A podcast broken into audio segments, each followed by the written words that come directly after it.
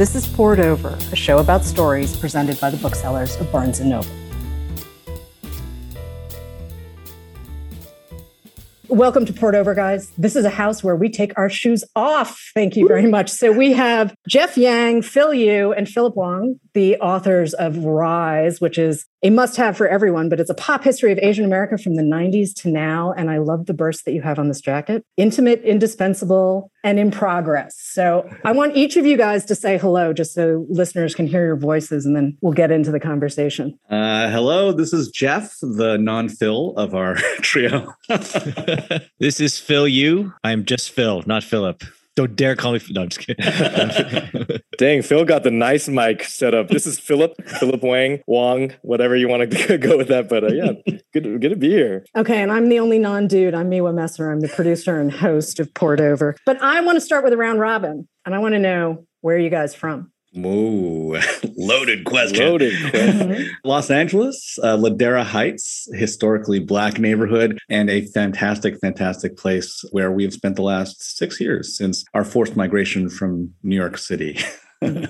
I'm from California. Okay, but you're living in Los Angeles, right? I am living in Los, Los Angeles, yes. Okay. All right, Phil? Also, Los Angeles, Southern California. Okay. So, three dudes in Los Angeles, but seriously, where are you really from? Mm. Staten Island. I hate to admit it. I am from Sunnyvale slash Cupertino. I'm another Bay Area native. I'm from NorCal, East Bay, Walnut Creek, California. Walnut we Creek. Used to, we used to have a store there. I, I yes, a lot of I, events at that store. I might have gone to some. I studied my SATs at that store. Oh, yes, you did. Because I didn't want to buy the book. You know, that's doubly Asian. I don't know. you are not the first. So I actually live in New York and LA, but Boston is home. Obviously, I'm bringing this up for a reason because yeah. the four of us get that question all the time. Yeah. Except someone's always looking for an answer that isn't Staten Island, Cupertino, or Walnut Creek. And we're Boston, Massachusetts, I can guarantee you. So here's the thing, guys. What does Asian American even mean mm. anymore? And who is Asian American? You know, that's actually kind of the primal question we had to ask ourselves when we were starting off with this book. And not only because it's a question that I think for us as Asian Americans, we have to contend with. It gets thrown in our face all the time.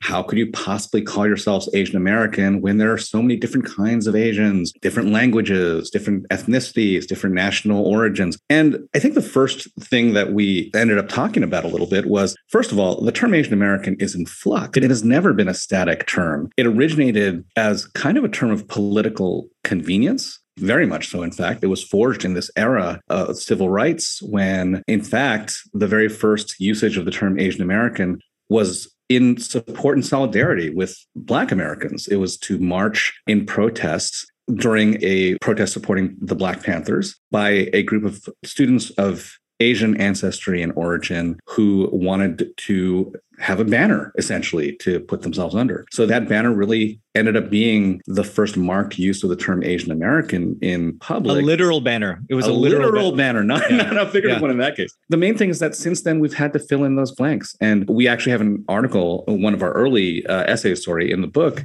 is about what the definition of Asian American is and how it's shifted over the decades. Yeah, that was one actually big challenge when we even just set out to do this book. I think it's easy to say, hey, let's just do a book about Asian American culture. And then when you actually have to get into the pages and, and we're at, at the controls of what goes in the pages, it's actually very daunting and scary because everyone has different definitions. Like Jeff's saying, it's constantly in flux too. So, how do we reconcile our own decisions of what goes into the book, right? So we have multiple pieces that are trying to like talk literally about us trying to define and why and what Asian American is. And I think that's something that I personally learned a lot about as the youngest one here about like the history and and and yeah, I, I didn't know the origins of this term. I just thought that this was just, you know, what what we were. So I'm just glad and I hope that this book just kind of shines a light on the fact that we exist and that there is a community that is searching for the meaning and it's going to take time and it's going to be ongoing. I think another big thing is one of the purposes of the book actually is answering your original question, where are you from? Because the presumptive sort of idea behind that question is like you're not from here right? We're always kind of contending with this idea that we're not from here. You know the other question underlying that is like why are you not white? Which is sort of the dominant kind of narrative of our history of american history. And so our idea behind this was we're from here and we've been here And we've been doing stuff here for the longest time, longer than you know, because no one bothered to teach us and you. So that was a large chunk of what we were trying to do. We might have bit off more than we could chew with that one. well, that's why we have that little emblem the, on the cover of, uh, you know, like it's in progress, right?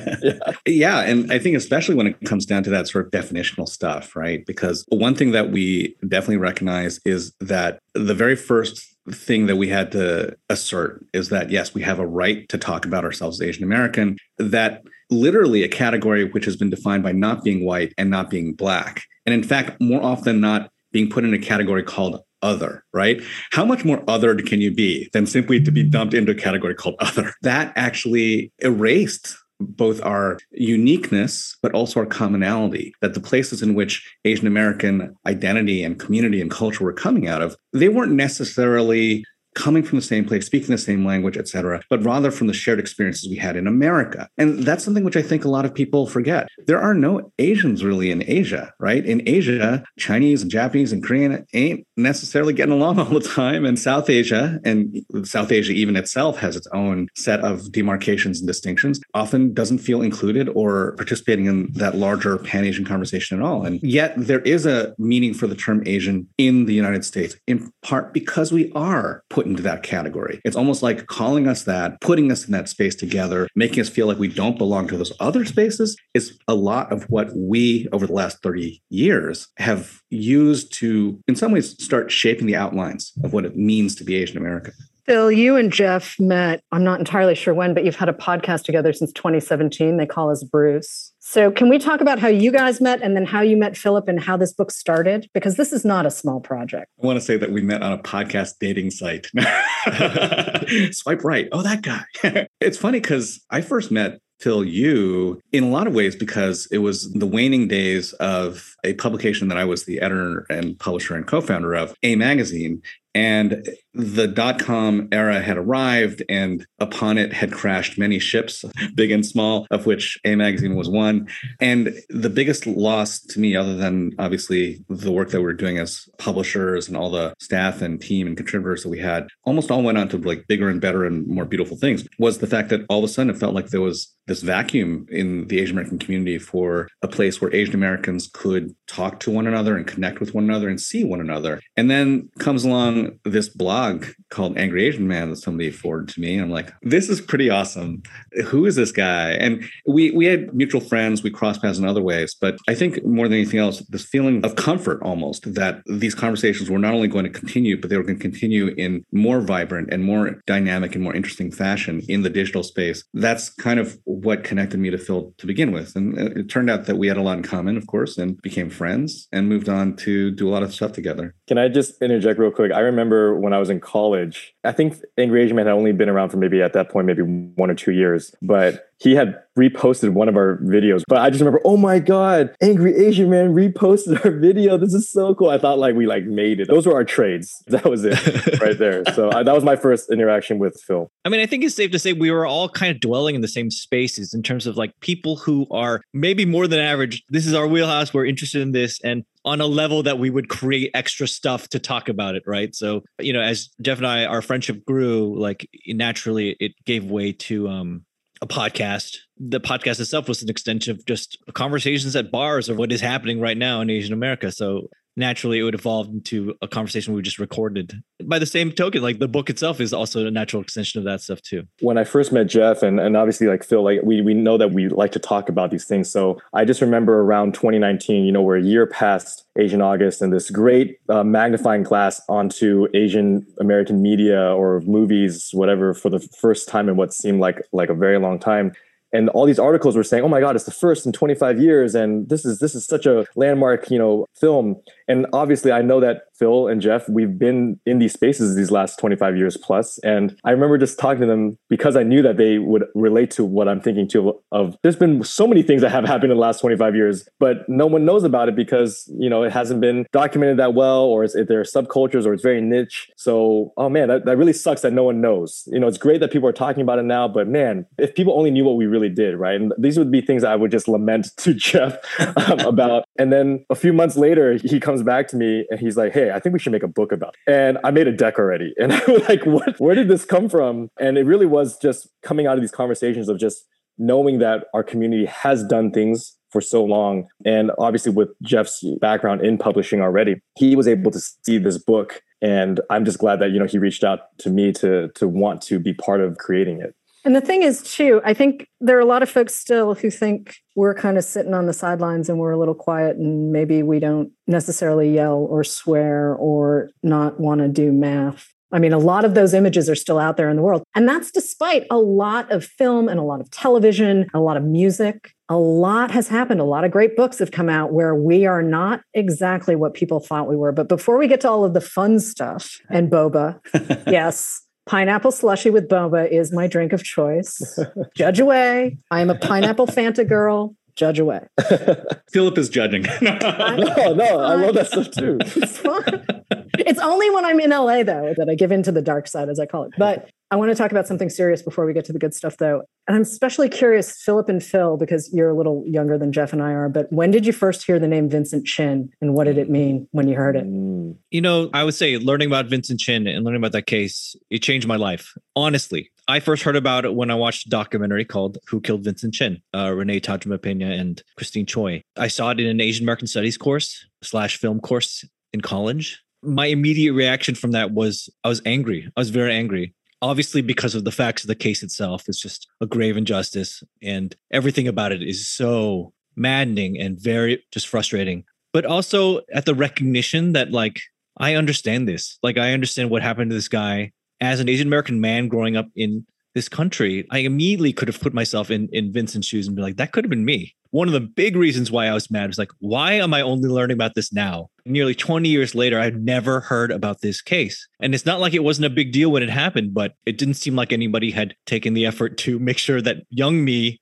knew about this in a way that like other sort of landmark things in history are ingrained into me. I'm like, how come I'm hearing about this now? And so, and then learning that Asian Americans stood up and got angry and they marched for justice was like, oh my God, I am part of this community and this tradition of people who do this. Unlike the things that I, would seen of the way that maybe mainstream media would like to paint Asian Americans as a community, as the, as what you said, sort of the ones who kind of just stay quiet and just keep our heads down. Like, no, no, no, no. Guess what? There's this whole other side of us that does not get that shine. So I will say, learning about the case and watching that film was life changing for me. Yeah, for me, it was also very, very late. I was probably already in my 20s like out of college i'll admit that i grew up uh, very lucky in the sense that um, you know even in walnut creek which is a predominantly white suburb i still had a very strong asian group of friends Asian role models. It was like during the Asian Pride era. So like I literally had Asian Pride. I went to school UC San Diego, which was another heavily populated Asian university, and I started making videos with my Asian friends. So there was never a time in my like adolescent or adult life where I felt like Asian wasn't good enough or was lesser. If I got rejected by a girl, it was because I thought it was just me, not because I was Asian. So I don't know if that's worse or better. so basically, the idea that Asians had struggles of like politically and and culturally was actually like kind of outside of my vision just because I was surrounded by it so much. And it wasn't until I graduated college and came up to LA and started getting more involved in film festivals and communities and community events that I started to hear about everything that like literally like Asian American history. I didn't I didn't go to Asian American history like we didn't have that course at UC San Diego. So similar to what Phil was saying, when I finally did get plugged into not just Vincent Chin but just so many other issues that our community has endured, and I was also thinking like, why did I not know about this? The most maybe I had heard of was going to Sacramento on a field trip, and you you learn about the railroads, and that's like it, right? So there was just a lot of re-education for myself in my mid to late twenties that shaped not just myself, but also Wong Fu and, and our tension with the content as well. Okay, Jeff, put your walker to the side for a second. I'll put mine over in the corner now that the children have spoken.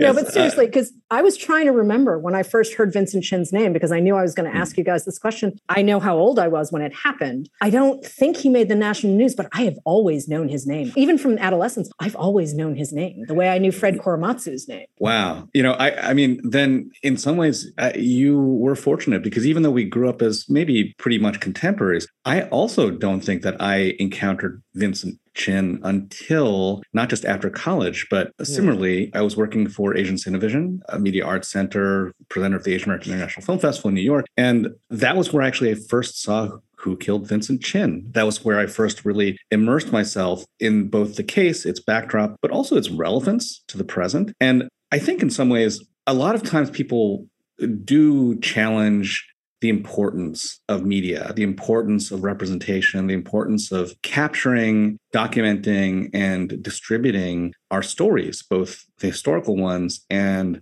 the kind of creative and narrative ones. And honestly, I write about growing up in Staten Island in a largely white community and experiencing Asian Americanness as something that was defined primarily by what I wasn't and why that meant that I was bad, ugly, wrong, evil, you know, often throwing pine cones or other kinds of petty violence. None of that really made any sense to me in context other than as something pushing me to be more like everybody else, more aspirationally assimilative, dressing like, eating the same foods, embracing English as a language, pushing away from stereotypical things like math and science, because, oh my gosh, those things would make me look like an Asian nerd. So all that kind of just coalesced in many ways in a sense of fear and, and maybe even outright rejection of the tracings of being Asian American until I got to college. When I first met other people of Asian descent who were not necessarily of my ethnicity, who were not from where I grew up, but nevertheless shared very common content contexts, right? But then when I actually saw Who Killed Vincent Chin, when I first heard about the story, one of the things that really underscored for me was this it doesn't matter how much we try to repaint ourselves, refashion ourselves, and say, oh, we can be white if we try, right? Or we can be adjacent to whiteness, at least. There will always be a moment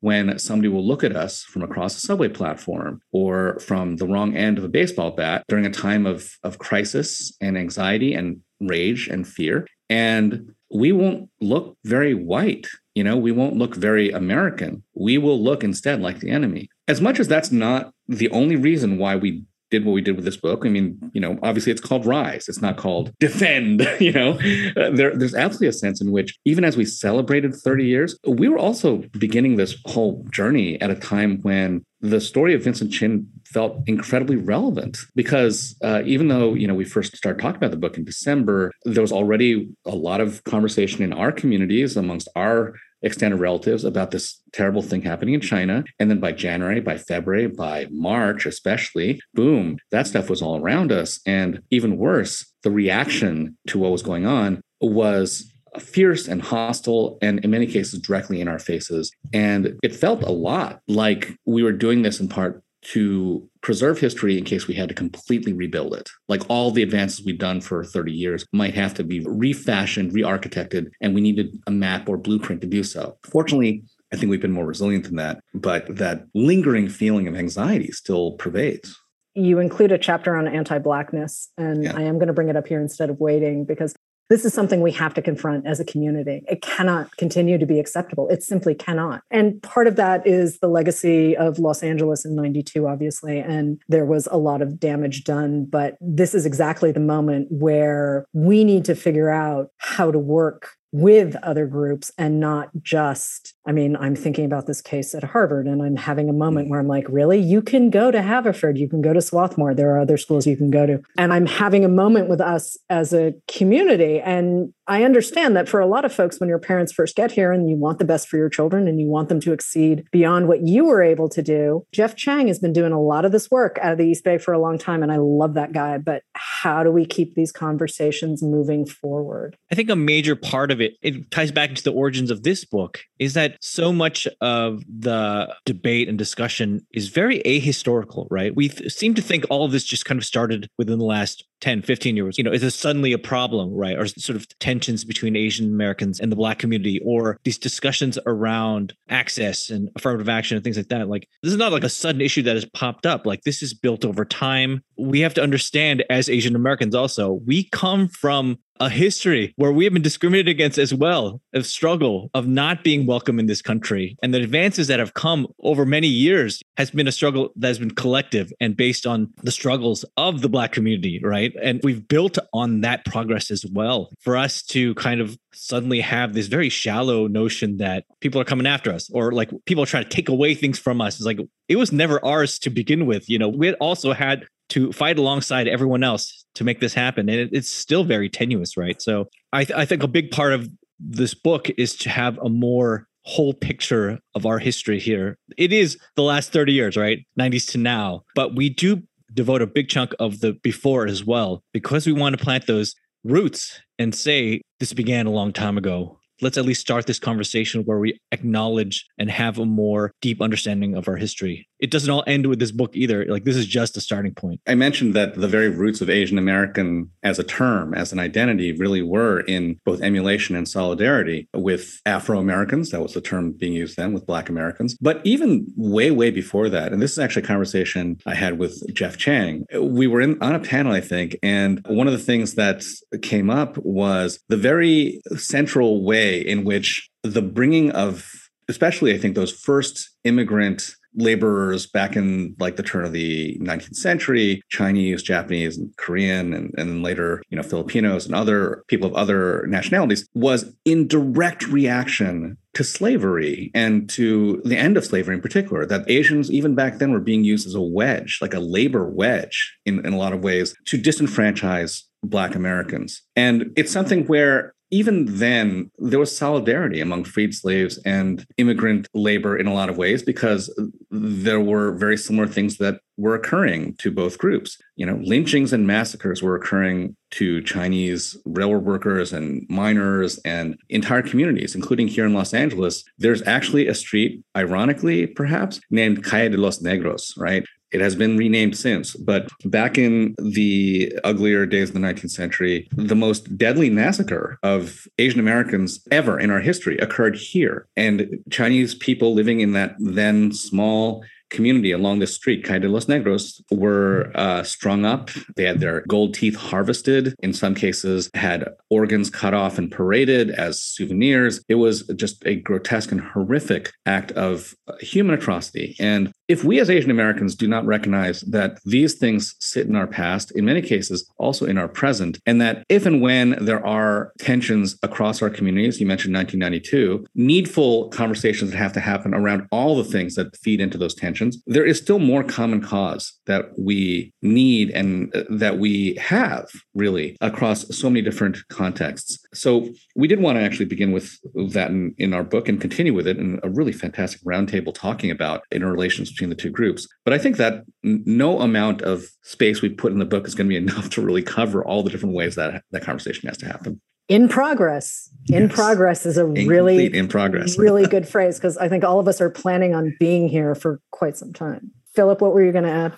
Yeah, I was just going to say that, especially in this time of social media, just everything gets magnified. It's easy to generalize off of one tweet or one video and it's like a wildfire right? And so like in some ways like I, maybe i shouldn't be saying this but like i almost feel hopeless. Man we could have the best relations and we could have be all kumbaya but if one video goes or one person does one wrong thing it just sets it all ablaze again right? And i think like that just to what jeff's saying is there's no amount of content in our book that can solve where, where we're at right? But i just hope that what our book can do or, or the things that we talk about can at least shine light on the facts that hey like we have common struggles. You know we should be working together and yeah not generalizing because we ourselves as a community have, have been fighting against being generalized as well too. So it's tough and i think like just also because so many of us are from new immigrant families that we are so far removed from the history. Like, you know, Jeff, you know, you're talking about these things in the 1800s. Like, there are very, very few Chinese Americans here that are, are connected to that. Most of them are post 1965. There's a ton that are in the 90s that literally came over here just for education, right? And, and capitalistic opportunity, right? So there's a lot of people that are here in America that are like, hey, that history, our connection to other communities here, I don't care. Like, I'm here for me,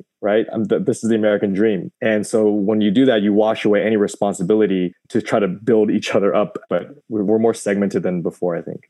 I mean, I acknowledge that back in the 1800s, I was still a young child. So uh, even I don't have direct remembrance of those days. No, even yeah. I, like I was tech, I was alive during the 92 riots, but like even just being up in the bay and my parents not exposing me to that and not knowing what's going on, like I had no idea of what was going on in K Town, actually. So that was another thing, just like Vincent Chin, that I learned later on. I'm like, oh my gosh, this this is crazy, right? So that's why making content to preserve these things so that the next generation or the future can see their connection to the past and what we're experiencing in the present is all connected. And one of the things that's so important to me about what you've put into this book, too, is again, movies, music, television, all of that pop culture. I love the fact that you treat each decade with its own film syllabi. You know, this stuff is important because if you don't see us on the screen, yeah, I went to see Shang-Chi. Did I go to see the, yeah, I, I've seen him. I, you can have my money. But Parasite, the first time I saw it, I was just wowed. And the second time, I was hit with a wave of grief all of these experiences and Fast and the Furious, yeah, three is still my favorite. But eh, and the fact that I can say I have a favorite Fast and the Furious movie when in fact I do. So but and I'm joking around a little bit with this stuff, but when we think about what we had before, mm. right? I hate Breakfast at Tiffany's with the fire of a thousand suns. I had still yet to see The Wife, which is my favorite Meg Wolitzer novel. I have not seen the film adaptation because Jonathan Pryce is in it. And yes, I'm still angry. I am. I am. Yeah, I am. Yeah. And so we're having this moment where Jon Chu gets to make dance musical. I can't do musical theater. All respect to Jon Chu. I'm sure he's great. But we're not just Boba. We're not just ramen. We're not just Roy Choi. I mean, I love that man. But we need to be out in the world. And we're yeah. having a moment where we are. And you guys have found a way to put this between two covers in a supremely digital moment where our community really does live online in a lot of ways. First of all, the book is going to exist digitally, but I will say that the physical experience of getting the paper and cardboard book is going to be, if we're talking about t shirts as kind of the first expression of the NFT. Right, uh, putting the T in the end of NFTs, then the physical book is just so different of an experience. And for our book in particular, where you can unfold just vast four page spreads and dive down into what we call spaces, right? We, we did these illustrations of different parts of the Asian American experience the boba shop, the uh, college culture festival, a night out at K Town, typical Asian grocery. You know, these experiences where we've intersected in different ways with a very diverse set of reactions to them, but that definitely are part of our lived lives in ways that I think that people who aren't Asian might not necessarily know, right? You won't see that horizon. You won't see that full spectrum until and unless you actually fold it out on a table. And so definitely buy the paper book if you can. But to your point about bringing together all of these acts of artistic and entertainment and cultural creativity in, many ways really kind of putting the focus on it. This is a pop history after all right? I mean there, there are people who would say oh you know why aren't you focused on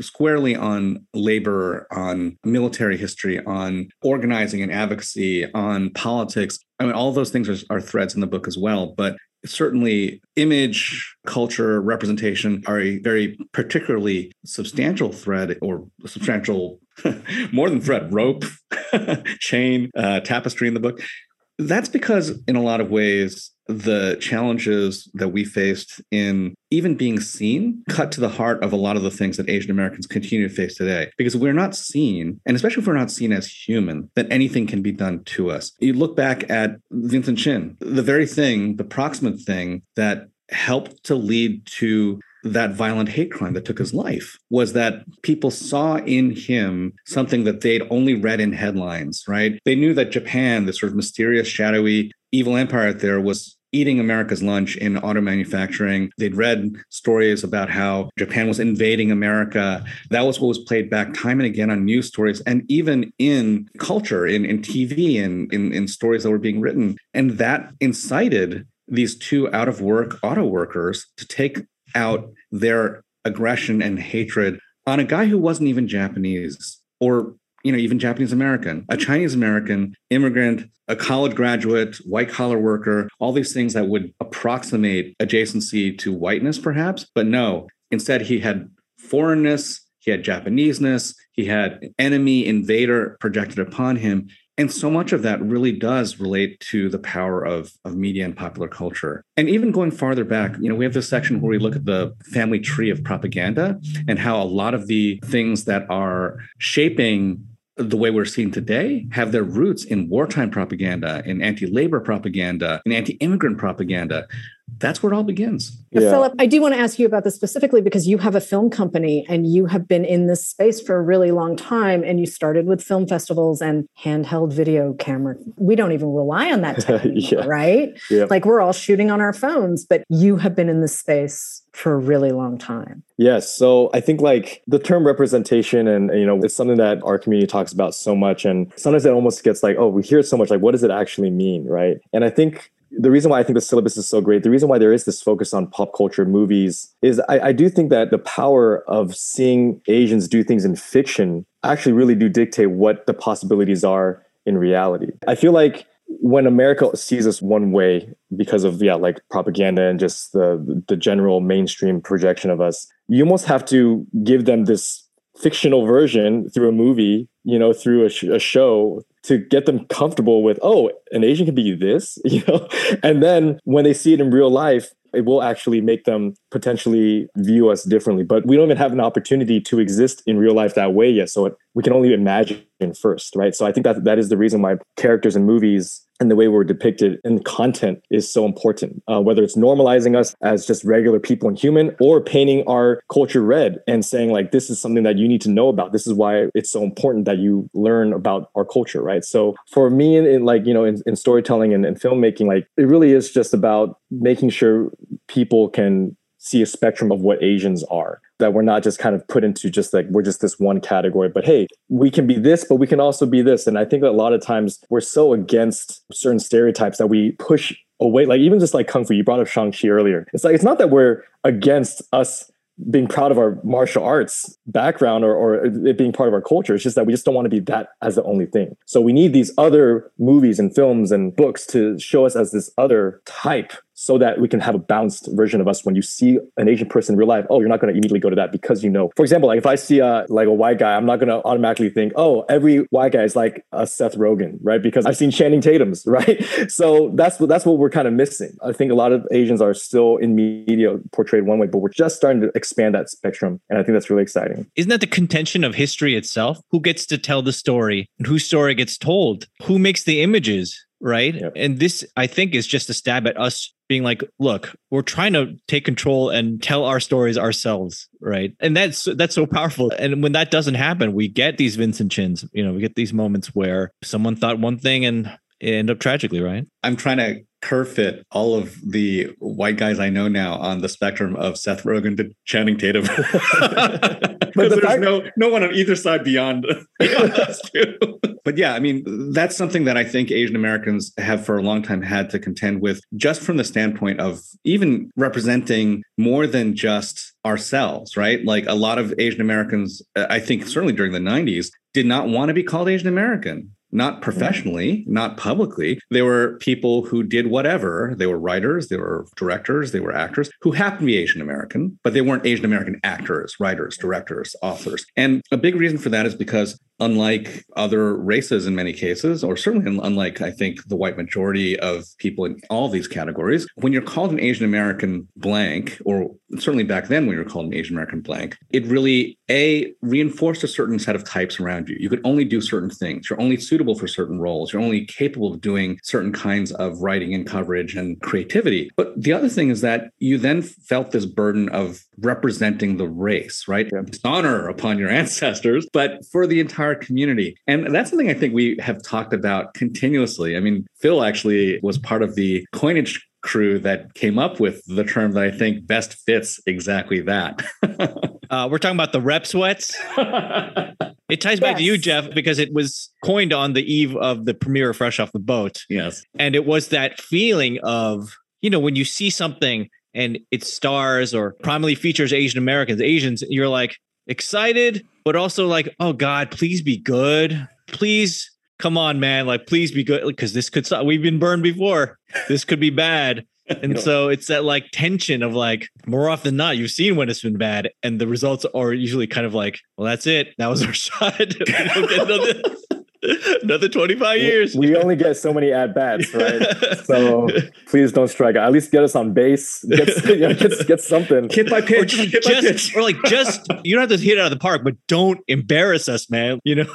but but I think that's where uh, there's a sign of progress. I think in just these last five years, and, and credit to I think Crazy Rich Asians. Like honestly, like you know, we're we're saying that there was this inciting incident of like, oh my gosh, Crazy Rich Asians. There's been so many other things before that, but Crazy Rich really finally gave mm-hmm. the mainstream, you know, ten thousand you know foot level people that are just looking at us from like really far away an, an idea of like, hey, this is what our community is capable of producing, and also um, a, a, story that that um, is palatable to the masses. And because we got that foot in the door, it really has changed the way Hollywood has seen us. Maybe, yeah, sure, money talks, and, and that's what finally came through. But now we can have a Minari with Bling Empire. That is the spectrum that I'm talking about, right? Like you Seth Rogen to Channing Tatum. I'm good with it, Jeff. More of this. Think when there's a trashy television show that's predominantly white, white Americans are like not worried like, oh my gosh, this is how they're going to see us because there's so many other, there's so much other choice, and I think that's one thing that we're finally getting is that it's it's kind of funny. It goes against what Asians were taught since we were kids, but mediocre is okay. Like we can we can fail upwards. You know, like it's it's crazy to think that we can have trashy TV and and not take our entire community down. Hey, actually, even as Asians, we can enjoy trashy TV of our own community too. That choice is actually what I think shows the greatest progress in these last handful of years. I think that the next step beyond that, and it's something that I'm warming up to actually, is the idea that like there's the fear that like, oh God, they're gonna all see us this way. And now I'm warming up to that like I don't care how other people view us anymore. Yeah. There's just this thing we did that involves Asian Americans. I'm like, who cares if they think of, us this way or that way or whatever, you know? And the, the, reason why we're even able to feel that is because we know that one thing isn't going to make us strike out. Mm-hmm. That, hey, that thing sucked. Yeah, I don't like it either. But don't worry, we have five other things that are on the way and and we'll pick it back up there. Like it used to really be like, oh my God,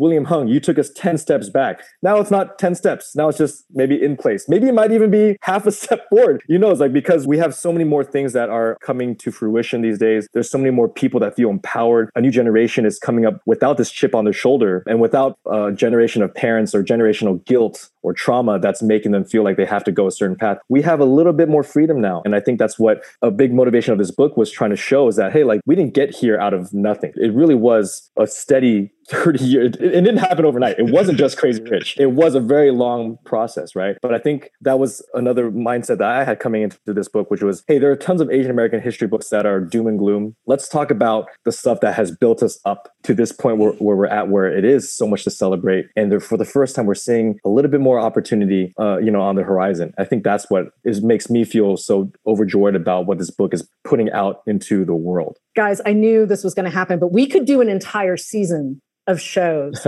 based on this book and never hit every single piece of it. That's how much is here. You've got fashion, you've got music, you've got movies. Yes, the history is there because why should we have to separate ourselves from our history? We shouldn't, right? We're here. It's seeing your grandma, it's seeing the food you eat, it's seeing the things you like to drink and the people you hang out with and all of the different variations. But there is a show called They Call Us Bruce that covers a lot of this stuff, which is also available wherever you listen to podcasts. And you should totally be listening if you're not. But I want to ask each of you before we go what's your favorite moment from the book? Ooh, that's hard. I mean, mirroring this very podcast, what you said, the thing about this book is that we cover so many topics and it's just kind of a lot of it is just a drive by for time and space. We're like, we couldn't get it all. And so every single section whether it's two or three, four pages max, they're all worthy of their own book length exploration. One of my favorite pieces I'll highlight is uh, the thing we call the Asian American Atlas. Beautiful spread of the United illustration of the United States, and it pinpoints spaces, like actual places you can visit in the United States. And I wrote it with the idea that you could go on the map and actually go there, but they they highlight historical moments in the United States in our history. Everything from like the first Filipinos to arrive on the continent to the first Kumon Learning Center in New York.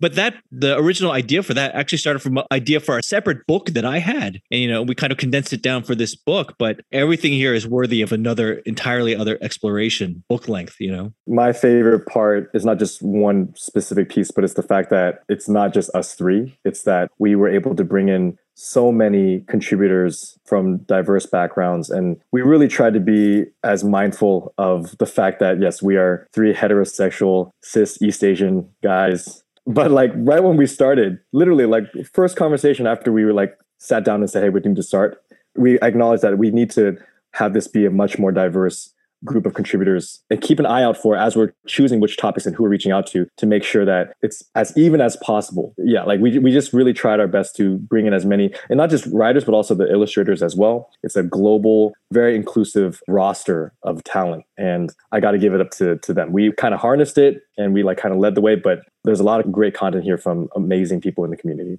The first thing which I personally enjoyed creating and creating in part because it was a crowdsourced team effort uh, was this spread we did on stuff Asians like. This was just a weird conversation that happened on Twitter where I just was musing on what are the most Asian, non Asian things you can think of, right? What are the things that Asians have adopted for our own? And it ended up going viral, like hundreds and hundreds of responses. And so we got one of our friends, uh, Xingyan Kor, an incredible illustrator, to do an actual spread of all these things that Asians like. You know, from it's like literal. Th- it's just a, it's just an illustration of things. Yeah, it's like everything. It is an awesome illustration. Thank you very much. It's like Costco, Toblerone, golf clubs, et cetera, et cetera, et cetera. So I mean, that's just like a fun, really kind of insidery, but also recognizable thing. And what I've realized too is that a lot of those things are things, of course, that other groups and ethnicities also love. Uh, the second thing I wanted to say I, I really love is the I think canonical in some ways look back at Fresh Off the Boat that Phil and I did. And I, I say this because that also was something we talked about doing a book around. We mentioned it in passing, but you know, I, I was sort of there on the sidelines watching as all this happened because my son Hudson Yang was one of the stars of the show as, as Eddie. And it really was a pivotal moment that I think we don't always look back to, even as we realize Crazy Rich Asians would never have happened without Fresh Off the Boat. The third thing I want to say is something that Phil really led. And that to this day still blows my mind this in the 10th anniversary of this mm-hmm. remarkable phenomenon right? And that's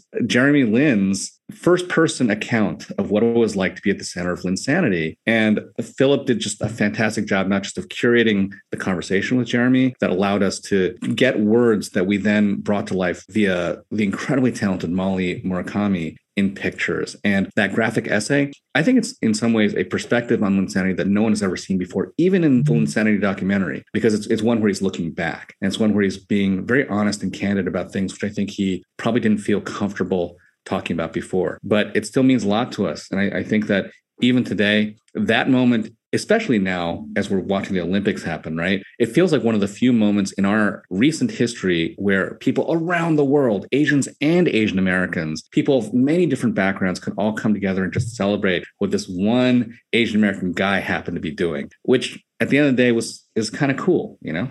I realized as you were talking about fresh off the boat, I just wanted to say like I, I feel very lucky. This is my first book ever, and to say that my first time writing a book, I get to be on this level with such talented people. So the fact that Jeff kind of brought me into to talk about the 2010 specifically, I felt very seen. And what I mean by that is even as someone who has been contributing to the culture, a lot of times I'm not even that young anymore compared to you know what we're seeing on TikTok. But there was a, definitely a period of time where I felt like all the stuff that we were doing on YouTube um, and this generation that grew up with social media now was going to be forgotten or was going to be left behind because people only care about the Oscars and mainstream movies and TV shows. And I'm like, man, we did so much for the for the culture on YouTube, on social media. And the fact that I was given the opportunity to talk about that and to cement that, you know, in this book uh, and capture it for the future it really meant a lot. So I feel even just as a part of the book, I feel like, oh my gosh, like I, I can't believe I got to do that. There's a lot to be said for holding a physical book in your hands. There are times where I'm on a plane and I just need to read digitally, and that's fine.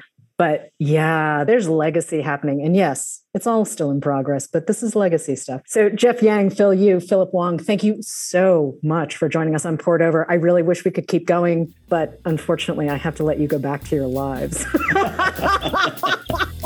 Thanks again. Thank you so much. Thank This you so much. Thank you. Hello, book lovers! Now it's time for your TBR Top Off, where our booksellers recommend three titles for you to consider when you come in to pick up the highly anticipated title, Rise A Pop History of Asian America from the 90s to Now. My name is Margie, and I'm speaking to you from my amazing home store in Northville, Michigan. And hello, everybody. This is Gabrielle from the Rochester Hills, Michigan store. Hey there, it's Kel from Lafayette, Indiana store, the home of the biggest gay table. All right. well, there you go. Shout now we know. So we are very excited to recommend some titles to y'all to take home with you and put on that to be read pile. Um, well, Gabrielle, let's hear what you got. Okay. So I chose Crying in H Mart by Michelle Zauner. Um, I know it's not in paperback yet, but This thing is so, so, so fantastic. Um, it's from the indie rock musician known as Japanese Breakfast. Mm. And it is an unflinching, powerful story of family, food, grief, and love. Um, when the author was in her mid 20s, working as a waitress and struggling to launch her music career. She got a phone call that her mom was ill, and so she put her life on hold and moved back home to be with her mother through the final excruciating months of her battle with cancer. Um, and so you kind of you get to read about this candid um, coming of age story of Korean identity and forging her own path, um, and trying to just trying to figure out her life um, after a devastating loss. So it was it's one that'll make you laugh, it'll make you cry, and just it was just so good. Just a great memoir all around. I so yeah, have, that's crying in H Mart. I have not heard anything different about that book than what you just said. That it's just marvelous, fabulous. You got to read it. The book that I picked today is called Minor Feelings An Asian American Reckoning, which is a collection of essays by the poet Cathy Park Hong, who is also Korean, actually. Um, the minor feelings in question here are shame, suspicion, and melancholy. They are feelings that Hong describes as widespread amongst the Asian American community while pointing out the problematic habit of lumping such a large swath of people from so many different countries together in one mass. These minor feelings are the product of the dissonance Asian Americans feel when how you're seen, how you're spoken about, actually contradicts your reality and you fall into believing the lies you're told about your own racial identity. These essays are part memoir, part cultural criticism, and all tired of being quiet about the experiences of what America has deemed the model minority while continuing while continuing to dominate, condescend to, and discriminate people against people of Asian descent. Subjects range from the Chinese laborers who were brought in to do the dirtiest and most dangerous jobs while building the nation's railroads to Hong's trouble finding a Korean therapist. This is a short, impactful, and honestly fed up group of essays that will make you think, laugh, and occasionally wince. And that is Minor Feelings by Cathy Park Hong. And Cal, what do you have today?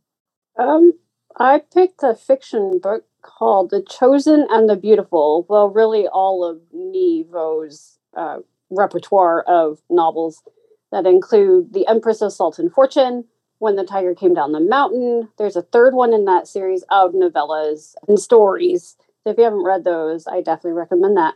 But The Chosen and the Beautiful takes a, you know, that all American classic, The Great Gatsby, but not only does it include magic into it, it also makes it super gay. So that alone makes it better. That's awesome. True. I have heard the best things about her, and I am very excited to read The Chosen and the Beautiful. I'm glad that you brought that one up. Yes. All right. Awesome. We're all excited for The Chosen and the Beautiful in paperback. She's also got The Siren Queen coming out soon. I have an arc of Ooh. that too. Ooh. I got connections. connections. awesome. That's the best. I was gonna say where you all of these free books, Cal. Right. It's all the tours. The tours. I love them and and they love me. Love it. Spectacular. Well, thank you, Gabrielle and Cal. Uh, that will do it for today's TBR Top Off. Thank you so much for listening to Poured Over, the Barnes & Noble podcast. Make sure to like and follow the show or even leave a review and stop into your local Barnes & Noble because we want to sell you all the books. You can follow my store. All the books. All the books, right. You can follow my store on Instagram at BN Northville and me at Margie Bookbrain. And you can follow my store at Barnes and Noble Rochester Hills. You can follow my store, and I'm the one that does it on Twitter and Instagram at BN Lafayette IN. Okay, excellent. Thanks, everyone. Happy reading. Guys, have a good day. Poured Over is a Barnes & Noble production. The show is available on Apple, Spotify, and Stitcher. Please rate and review us wherever you listen to podcasts.